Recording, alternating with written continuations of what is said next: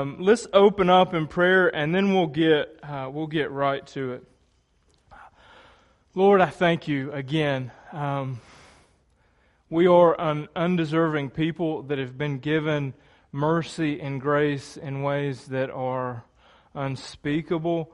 Lord, when I just think of my life and, and, and where I could have been if not for your love and your mercy, Lord, it is very humbling uh, to see what you have freed me from, and I know that I'm not the only one. Um, I just thank you for that as, as we are now uh, waist deep in the gospel that Romans is pouring out to us. I, I pray that, that our hearts would be, uh, by this gospel, being prepared, uh, that our minds would be being sharpened by the truth that your word is, is teaching us in such a way that we would be made bold. Lord, we are living in uh, a time in the history of our nation uh, where uh, the cowards will soon flee.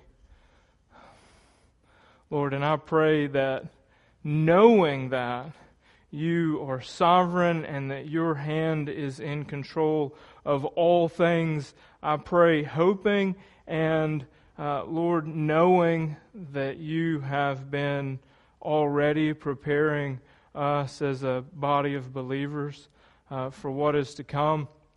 Uh, and I thank you uh, for your word. Um, I thank you that our hope does not lie in what freedoms are like thereof that we have in this world, but that we stand free, completely free from the sin that bound us once to live lives boldly poured out for you, even if it means laying down our lives for your glory. Lord, I pray that you would raise up a people here uh, and send us out into the world. I pray that um, that each and every brother and sister uh, that has come here tonight to hear your word, uh, that your Holy Spirit would be moving in their hearts, uh, that the gospel that has been taught here um, would take deep root in them. Lord, now as we pass and we are passing into this section of text concerning sanctification, as we now get to where we as believers are, this point that we as believers are currently now walking through, I pray that you would uh, help me as I uh, preach this text, that you would help me to speak it clearly, Lord, that I would speak it in such a way that, that uh, your children would uh, be solidified firmly in the truth of what is taking place in them now. Lord, that they would understand because, man, I get it, Lord. I, I, get how oftentimes I myself find myself wrestling and struggling with these same things in my life. I pray that you would uh, give them promises in your word tonight that they could hold tightly to in the struggle, in the war, in the battles from day to day, uh, that you would pour out truth and that your Holy Spirit in the week to come, in the months to come, would bring to remembrance the word that you speak, uh, that it would bring life and that it would solidify and firmly fix them uh, in the paths that you are leading them down, so that we would be a people that, that, that though we receive and that we are nourished here within these walls, that we do not keep it in here. And I pray that your Holy, Holy Spirit would move in such a way among us that we would be unable to keep it bottled up, but that it would explode out into our workplaces, that it would explode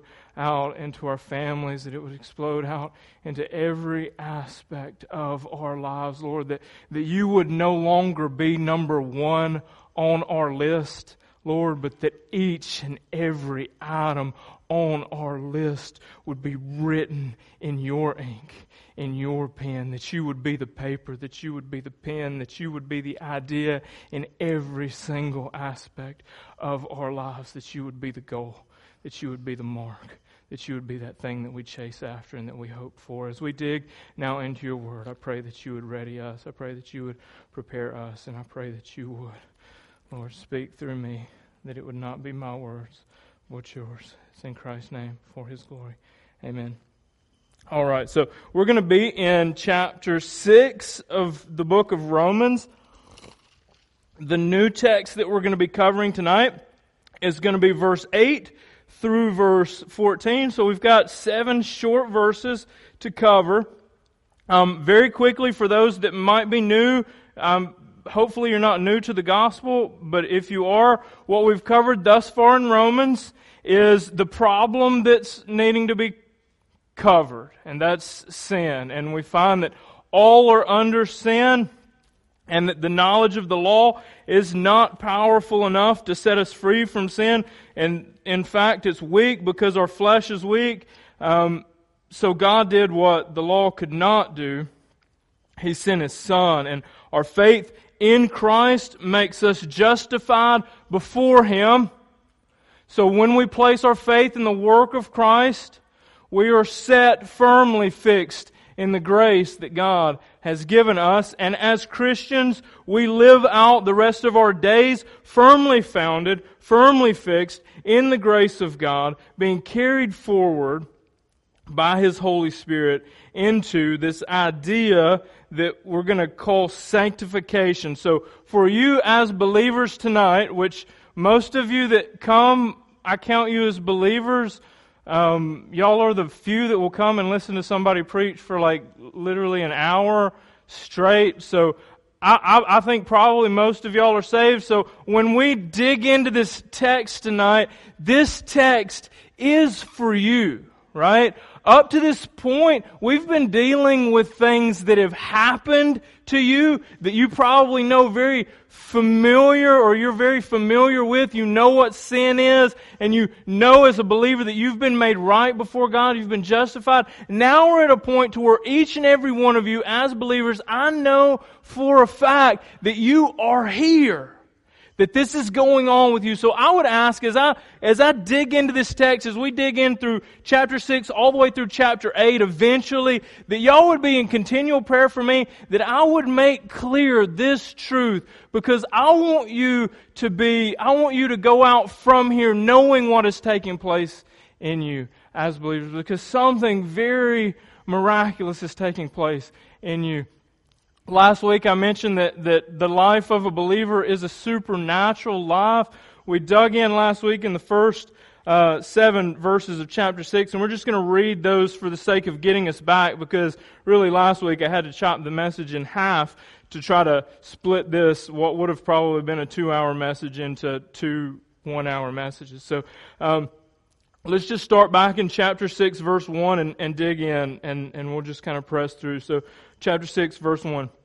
What shall we say then? Are we to continue in sin that grace may abound? And Paul answers, By no means. How can we who died to sin still live in it? So we've been covering this idea that as Christians, having placed our faith in Christ, that we have died to sin. So something that you should just practically be thinking about and considering it, for you is how can you follow in or continue in the patterns of life that you were living in before Christ if you are in fact a believer?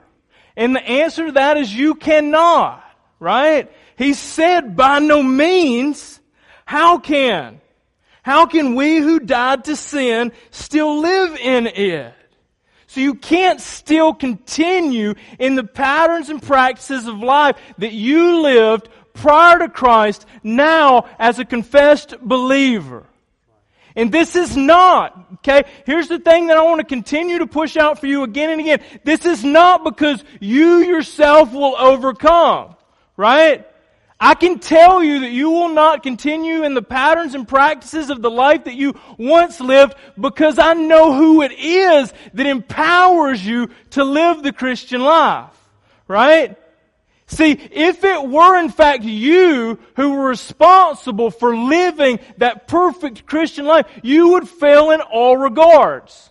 But as Christians, you have been raised to new life just as. Let's look at the text. Just as. Right? So, uh, chapter 6, let's continue on. Do you not know that all of us who have been baptized into Christ Jesus were baptized into his death. We were buried, therefore, with him by baptism into death, in order that just as Christ was raised from the dead by the glory of the Father, we too might walk in what? Newness of life. And last week we flipped back over to the introduction that Paul gives in chapter 1 verse 4 to look at this just as. So how was Christ raised? Was he raised and it was some like not so miraculous way?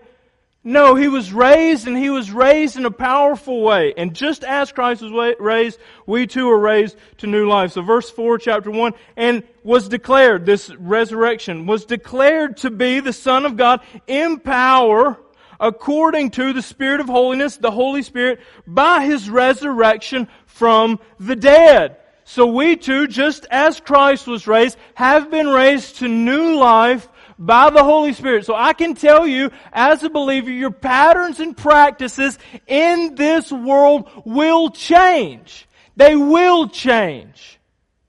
How? By you? No. By who? God. Right? So I want you to follow me here. If God is in you, if the Holy Spirit is in fact in you, you will live new lives. Flip over to chapter 8, right? You can flip over to where we're headed here, and you can see that these things that I'm telling you now, we're just going to be building up to these truths, building up to these truths so that you will know this to be true. So what I want you to take away, one major thing that I want you to take away as believers, is that your life is changing right? It was changed forever the day that you placed your faith in Christ, and it is continuing to change. You are being pressed forward.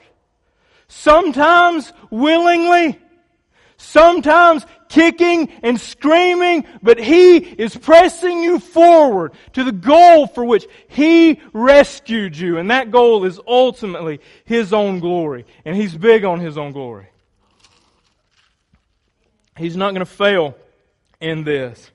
So, this, a lot of this is a review, but it's continuing on tonight. I want us to, to kind of get back in this frame of mind that we left off with last week, verse 5. So this idea of newness of life, believers, you live in newness of life. I want you to get this, that your life is new. You were raised to life. So these ideas of dying to old self, being raised into a new kind of living, this should be the mindset that we place and that we look to when we're thinking about what should our lives look like. It should look new. Get that. The, the wording that we find spoken of here about the Christian life is new life, newness of life, raised to life, dead to old, raised. I'll say it, dead to old. How many times dead to old? Right? Dead to the old ways, raised to life. When you're dead, what happens? You stay dead, right? You stay dead. Dead people don't tend to come back. So, if you, as a believer, died and now live, what does that mean? The life in which you live was not your own. Right? And this is again this idea of being raised to life by the power of the Holy Spirit. Right? So as we, as we kind of dig into this idea, some may feel uncomfortable, right? You may feel like, I don't know that my life looks like that, right? Like, like as I'm preparing for this, one of the things that I'm trying to, to deal with, that I'm trying to manage is how do I not step on and crush the person who is truly a believer, but needs just that little push so that the Holy Spirit just starts working and taking them somewhere else? And how do I not tread the line to where the one who might in fact not be a true believer continues on thinking that they're alright and good, right? So, I don't want to crush you, right? I don't want to press into where you're like, man, I must not be saved, right? But here's one thing that I want to push at you, right?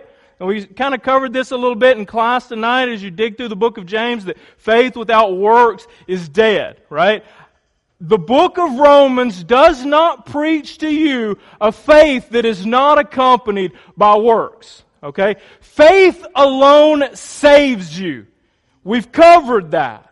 Right? We've covered that. Faith alone in the finished work of Christ alone, given to us by God's grace alone, saves you. But faith is never alone. Because your new life is a Holy Spirit filled life. I want us to get this, right? That faith is accompanied by something. It's accompanied by life, right? How do we know that trees are alive? How do we know? They look alive, right? You can tell the difference between a dead tree and a live tree by the fruit that it bears, right? So we too, as believers, as Christians, looking at our lives, if we are honest, can tell whether or not our faith is alive. Right?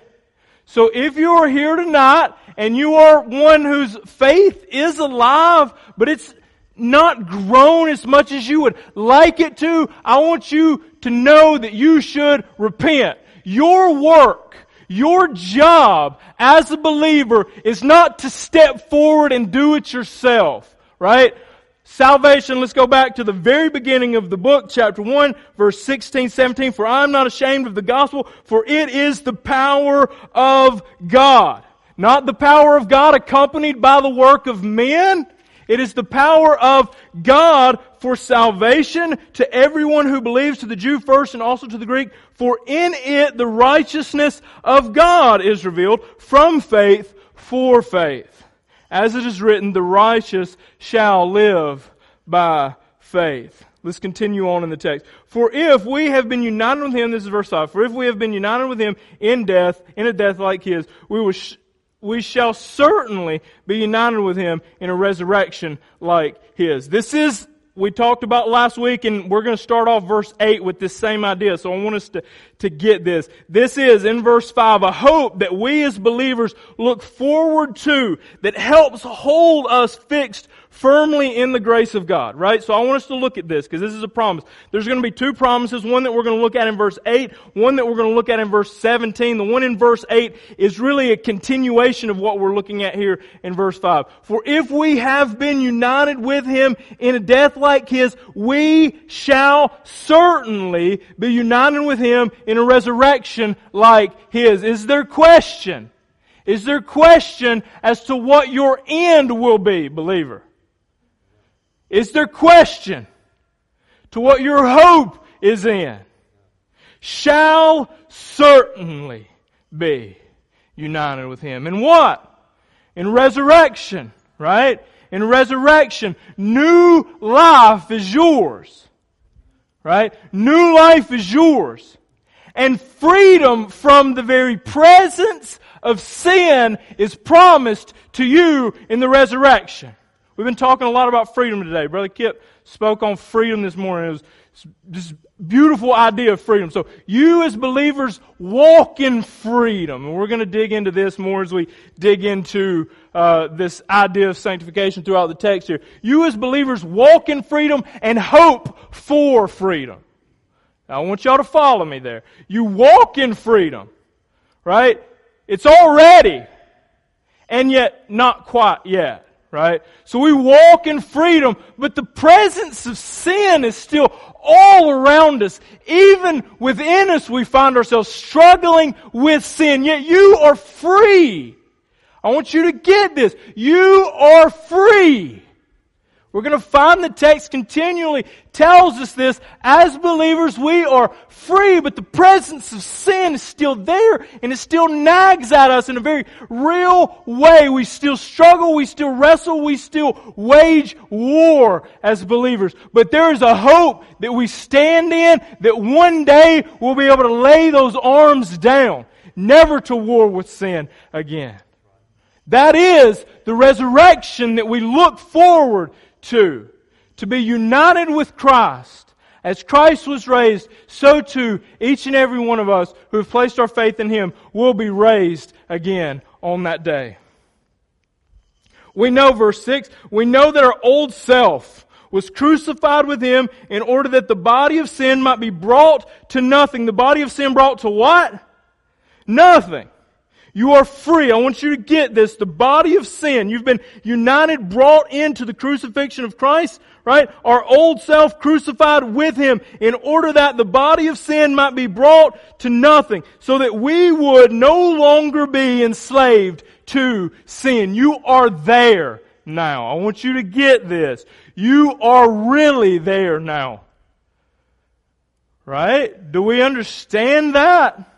I think that we have possibly grown weary in this tiring wrestle with sin and we forget that we are the victors, not the enslaved. I want y'all to I want you to come out of tonight's message knowing that you are free from sin. I want you to be refreshed so that you go out waging war against sin because the sin that we wage war against has not got you enslaved, but it's got much of the world enslaved. So you wage war against that. For souls, you wage war. For souls. We're not here to fill pews. You're here to grow so that you go out and fulfill the mission for which you've been left here. So we know that our old sinful selves have been crucified with him in order that the body of sin might be brought to nothing, so that we would no longer be enslaved to sin. For one who has died has been set free from sin. Verse 8. Now, if we have died with Christ, we believe that we also will live with Him. I want you to get this. I want you to get this. This is another promise that ties back with verse 5 there. For if we have died with Christ, I want you to know as believers that you have died with Christ, that what Christ did on the cross was for you, and it was to justify you before God, and it was to free you from the sin that many of you may think that you are enslaved by, but I want to let you know that you are not slaves, believers. You are not slaves to sin. I want to say it a hundred times if I have to, because I think some of you may think that you are. And I say it a hundred times to me because sometimes I feel like I still am.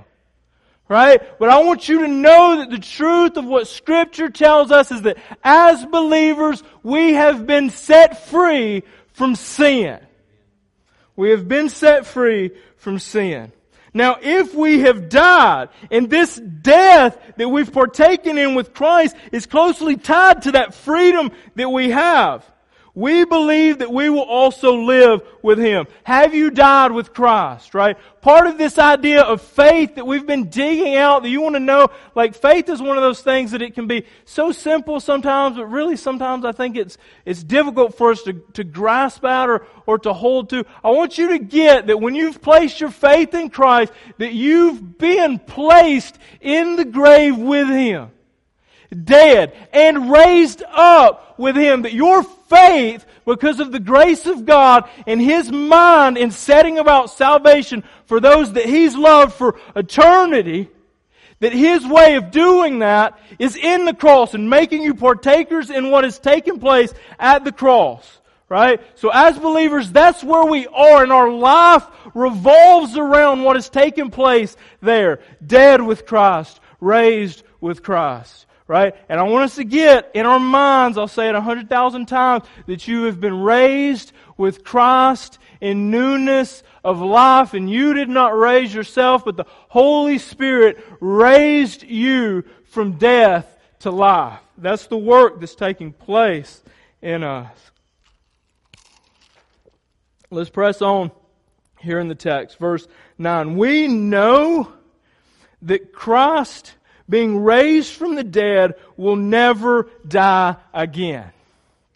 Now I want us we're gonna, we're gonna see some parallels go on in the text here. We're gonna see this idea that's kind of laid out about Christ and what's taking place with Christ. And then we're gonna say, we're gonna see where it talks about in verse 11 that so you also must consider yourselves dead to sin and alive to God in Christ Jesus. Uh, well, let's go ahead and read verse 11 and then we'll go back and work our way to verse 11 because what we're gonna see, I want us to, to work out in our minds the parallel that's going on um, that's leading us to what verse 11 says. So but so that it's in our minds already, go ahead and go chapter 6, verse 11. So you must also consider yourselves dead to sin and alive to God. How? In Christ, right? So, so follow me here. If there was a title that I was going to put over this message, it would be Alive in Christ.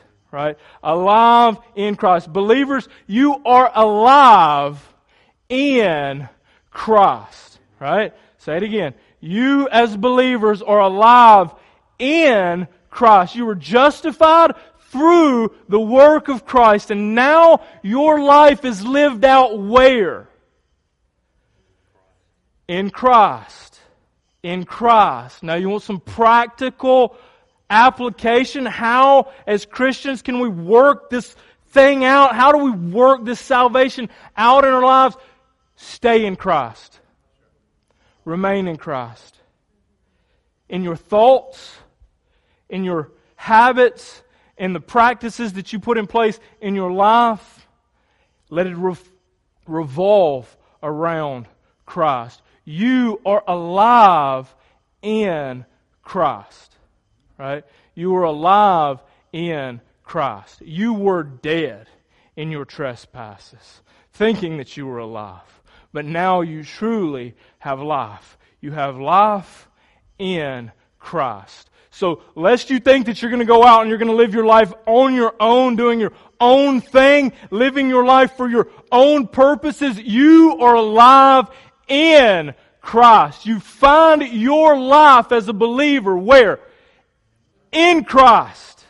Let everything that you think about about your life be fixed there. You stand in Christ.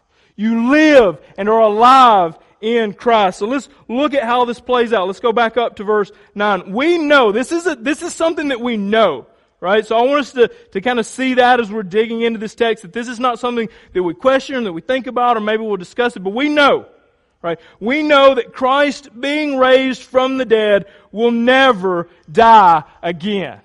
Now I want us to see some things that come forth out of that text. What does that mean about the life that he lived before? He's not going back to that other way of living, right? He will not die again. He's not going down, passing back through, and coming into a state of being to where he could be nailed to a cross and die. Christ lives in a new resurrected state, never to die again. Right? Never to die again. Christ was raised bodily, right? He had a physical body, but it was new in some amazing ways. And Christ will never die again. Once He died for sin. Right? Once He died for sin. Understand this because this means that what He's done, He's finished I've said this multiple times throughout this study that the work that Christ has done is a complete work, that there's nothing that needs to be added to it, that He's not have to going to go back and then amend what He did. Let me, let me do an amendment. Part A, part B, part C. No, the work that Christ has done is complete, right? We know that Christ being raised from the dead will never die again. Death no longer has dominion over him. Alright? Now I want us to think about death because we're going to see death being tied to sin and sin's dominion over you being tied to the death that Christ died, now being alive, raised to life in power of the Holy Spirit, never to die again. This death no longer having dominion over him. Death, why? I want us to think about why death. Go back to the beginning. Why death? Why is there death? Why do we die? Sin. Christ died once to sin right? Having been raised, death has no dominion now over him, is what we find the text saying. We know that Christ being raised from the dead will never die again, right? Death will never gain again a foothold for the believer, right? The victory is won, right? The work is completed. I want you to get this as you, as you think about the way that you live out your life as though that you may do something that, uh oh, now I've undone it. Now I've undone it. Now he's gonna, he's gonna have to go back and redo something. Right? Christ will never die again. Death has no dominion over him. Let's continue on. 10. For, de- for the death he died, he died to what? He died it to sin.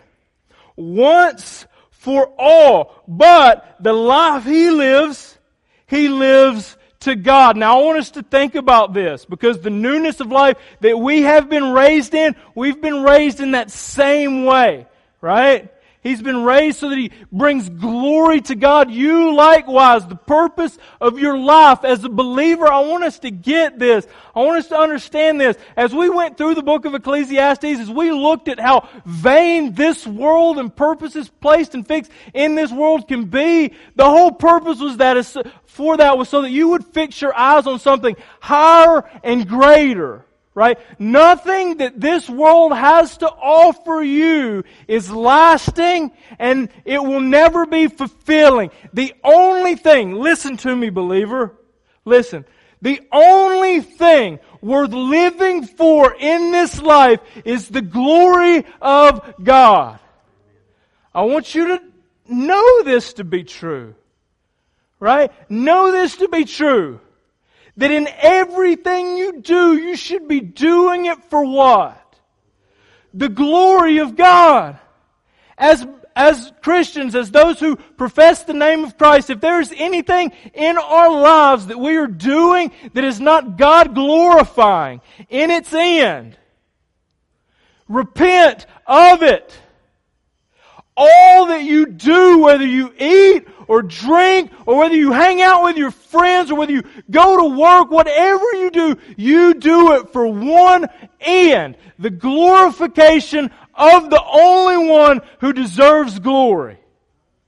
This is the purpose of the Christian life. And if you as a believer, hear me, hear me here. I'm gonna, I'm gonna be hard with you. If you as a believer find that to be something not worth chasing after, repent because you're lost. I want you to hear me in this. If you think chasing after God's glory is something lesser than chasing after your own fame, if you think it's something lesser than making as much money as you can make in this world, then you, my friend, are likely lost. Because the highest of goods is going to be found in the glory of God. God made you for this end eternity will be living in all that you do for the glory of God. And it will in no way be lesser. It will in no way be boring.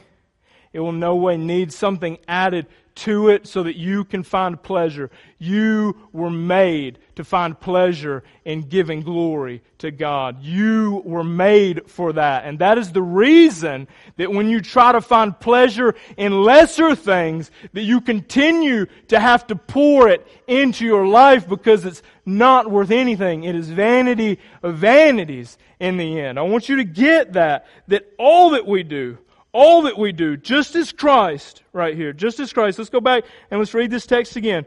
Death no longer has dominion over him. For the death he died, he died to sin once for all, but the life he lives, he lives to God. So you as Christians, what should you be doing? What should your lives be about? The glory of God. You are living to God. In all that you do, in all that you do, believers, do it for His glory. Verse 11. So you also must consider yourselves dead to sin. So this verse 11, which we'd already read, this is tying back in to what he's just said before about Christ being dead, death having, no longer having dominion over him, him having died to sin. This death that he died, this once that he died for all for sin, was to set you free so that sin would no longer have dominion over you as a believer. You are free from sin. Get this, that you are not enslaved to it. And we're going to see here in a second what that means in the way that we live out our lives in the mortification of the flesh, right? That's the, that's what we're talking about. When we're talking about the struggle that we have with sin, we are mortifying the flesh, putting this flesh that we're still in to death until we find our life finally completed in the resurrection, right? That's the ultimate hope that we as Christians push forward in. That's why I say that that promise mentioned in, in verse 5 and then also kind of reiterated in verse 8 there is to help us walk firmly in this, knowing that, that though we may struggle, though we may fight, that certainly we will be united. Certainly there will come a day when this is gone, that this war that we're waging uh, with sin now is not one that will go on for eternity. Um, but now we know that we've also been set free. So there is this already and not quite yet that's taking place in the believer's life as we press forward towards holiness. So, verse 11 again. So you also must consider yourselves dead to sin and alive to God in Christ Jesus. Now, I want you to. I want you to get, man, I, I hope that I don't fail you in presenting the importance of where you are and where you stand as a believer. Right? That you are not dead in sin, but that you are alive in Christ. I want you to wrap your minds around what it means for you to be alive. When you are in the midst of battle, right? When you are putting to death the sin that still remains, that's still present in our lives and in the world, when you're waging war against that, know that you wage war from a position of dominance and not from a position of slavery right? You do not wage war as though you are waging to be free, right? Freedom has been secured for you in the work of Christ, right? Freedom is, is yours already. Verse 12. So we can say things like this. I want you to look at the wording, the way that he says what he says here. Verse 12, let not sin therefore reign. Do you get the difference? And I don't think that we do because I think a lot of times as believers, we believe that we live in much the same state after we're saved as before we're saved. Except now we don't have to go to hell for it. Right? But I want you to get that as a believer, your state is changed. You were before. Now all of you felt free before. All of you felt very free before you came to Christ. But you were not free. You were in no way free. You were slaves of sin. You could not do what was good before God. You didn't desire it. Right? We've covered that. That's the problem that we found ourselves in is that prior to God intervening, prior to the gospel being preached, prior to you placing your faith in Christ, you were enslaved to sin, but you are no longer slaves to sin. Before, when your slave master said, you sin here, what did you do? You sinned because you were sinners. Now you've been set free. Now he can tell you this. Let not sin therefore reign. If sin is reigning in your life, it is not because you are a slave to it. It's because you've given yourself over to it. Let not, believer, hear me. Let God's word preach to you. Let not sin therefore reign in your mortal bodies to make you obey its passions. Before, what your passions said you did because you were a sinner enslaved to sin. Now you can resist sin. You can resist Satan, right? You can resist temptation because you're not enslaved to it. So when you, practical, when you go out this week in your lives and you find yourself tempted, you find yourself tempted, do this, resist. You are alive in Christ resist. When sin comes, and you know when it comes, before you just acted it out, but now you know the Holy Spirit working in you in power opens your mind to it now to see it in ways that you could not see it before. So now when you see it, resist. Resist. And the next day, resist. And the next day, resist. And the next day, resist. And you say to me, Landon, I don't know that I can make it my whole life. Resist. And I don't, man, I don't, you don't know the kind of struggles that I got. Church, y'all know the dirt that I've got. I preached it to you whenever I preached through the book of Ecclesiastes. Do you know how I live each day? I resist. Empowered by the Holy Spirit, we don't look forward to a thousand days. We walk in the now, church. When sin comes, when temptation comes, we resist. You can resist. Hear me when I tell you this. Hear me when I tell you this, friends. You can resist. The Holy Spirit will empower you to resist. You are not slaves to sin. You are not slaves to sin. You are not slaves to sin anymore. So, let not sin therefore reign in your mortal body to make you obey its passions. Do not present your members to sin. Do you hear the language of the text that we're seeing here? As believers, do not present your members to sin as instruments for unrighteousness. Do you get how it's put on? You can do this. You can. So don't. Don't present yourselves to sin. You know when these opportunities are presented. You know when you walk face up to it. You know when you're on your phone and you see it. Don't give yourselves over to it. Church, hear me. Hear me. I want this to be a word of encouragement to each and every one of you because I know the battle rages on. Hold to the fact that you are united with Christ. That you shall certainly be raised to life in the resurrection. Hold to that and fight the good fight. Fight the good fight every single day. Fight it. You can now. Your eyes are opened to it now.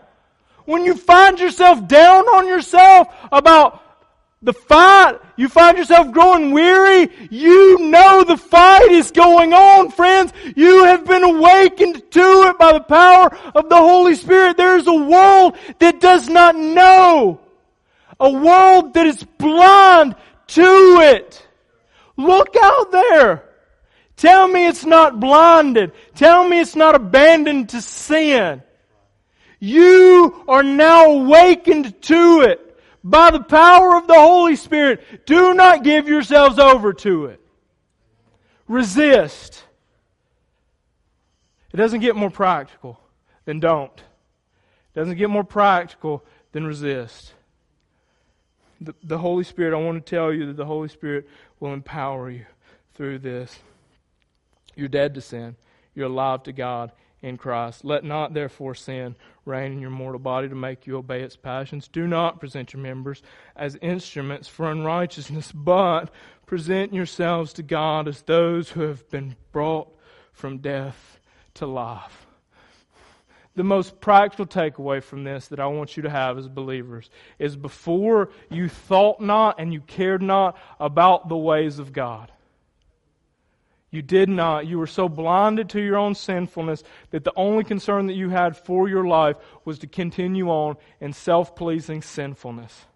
Now you have been awakened to new life by the power of the Holy Spirit. You can now resist sin, and you have, as believers, the opportunity to live for something greater than you and your own pleasures.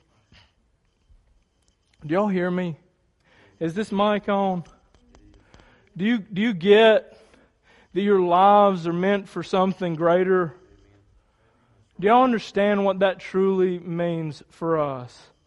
Do y'all, do y'all get, as you go, I don't know how many times I can say it before it clicks, but I'll say it until my last breath. When you go to work tomorrow, or when you go to school in a couple of weeks, when you go to the grocery store and you're doing things that seem mundane, realize, realize this, that Christ is a carpenter nailing nails glory to God. We get the last three years and then a little blip when he's like a teenager or preteen. And you know what the rest of that is filled with? Lives like you live without sin.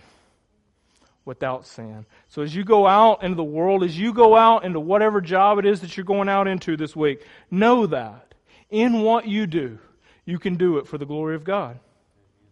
And you're called to that. You're called to live to God.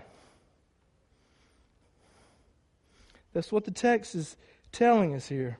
Present your members not to sin, not to unrighteousness, but present yourselves to God. Like, like, look at the text. Present yourselves to God as those who have been brought from death to life. You, the text there, as I read that, as I, I'm going to read it one more time. Present yourselves to God as those who have been brought from death to life. Live like you're supposed to live. Right? That's what the text is, is saying there. It's like if I were to bring you aside and I'm like, do you not know who you are? Act like it. Act like it. Do you not know how you're supposed to be walking? Live like it. Do you not know that you've been bought with a great price? The highest of price? Do you not know these things, church? Present yourselves to God as those who have been brought from death to life, and your members to God as instruments for righteousness. Verse 14. We're going to sum up. Here's another promise for us. As you are in the midst of the battle, as you may feel yourselves at times enslaved to things that you think, I should have been past this already.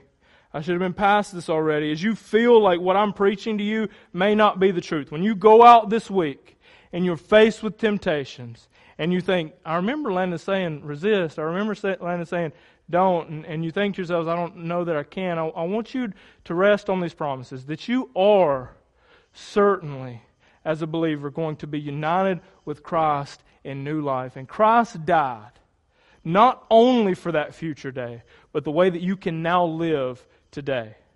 The way that you can wake up living tomorrow. Right? Follow me here. For sin will have no dominion over you. I, w- I want you to, let's read that again. For sin will have no dominion over you. Is this a future tense? Is this a future tense in the, in the, in the same sense as what we were looking about the resurrection? Let's look. Let's, let's finish it out. Since you are not under the law, but under grace. So it will not. So tomorrow, future tense, sin will not have dominion over you. As the week progresses on, sin will not have dominion over you. You live free of sin. Do not bind yourself again to the way of living that you lived before you came to Christ. Do not waste your life in sinful living when you can live differently because the Holy Spirit is empowering you to this. And you say, I don't know. I don't know. And I'm telling you, I'm telling you, you are freed from sin. And He's called you to something greater. He's calling us to lives greater than ourselves. He's calling us to lives that are lived to God for God's glory. Your name will be forgotten his name will reign forever, church.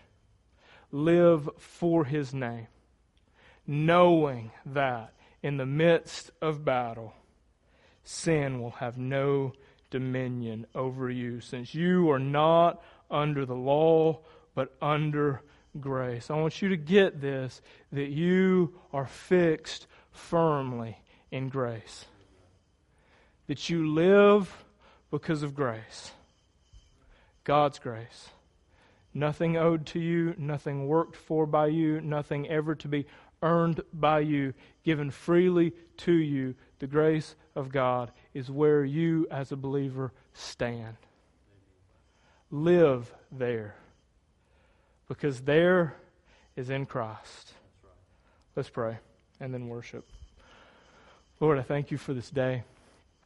I thank you for the truth of your word. I pray that uh, your Holy Spirit would move within uh, your church here, that you would, um, Lord, solidify these truths in our hearts and our minds, that as we uh, go out into this world tomorrow, that we would resist, or that we would not give our bodies over to sin, but instead, we would live in the freedom that has been given to us through the work of Christ, that we would live giving our bodies and our lives over to Christ, giving our lives over to the glory of God in all that we do, Lord, in all that we do, in those things that may seem mundane, in those things that may seem to us unimportant, I pray that you would, by your Holy Spirit, reveal to us how in those things we can live for the glory of God. As I hear my children play and I hear my daughter singing songs to you in play, Lord, I am reminded that in all things, in all things, we can give glory to you. I pray that we would live lives like that. I pray that we would live lives that would honor you. I pray that your Holy Spirit would work in your church, work in your people, your Holy Spirit would go out from your word that has been preached, and it would burst forth from these doors tonight into the world in such a way that it would change the lives that it came in contact with. Lord, let us not be a people who live for just the four walls of this church, but let us be a people who go out. Let us be a people who go out and proclaim the truth. We live, we are alive in Christ. Lord, let us live in such a way that they all know it. It's in Christ's name and for his glory. Amen.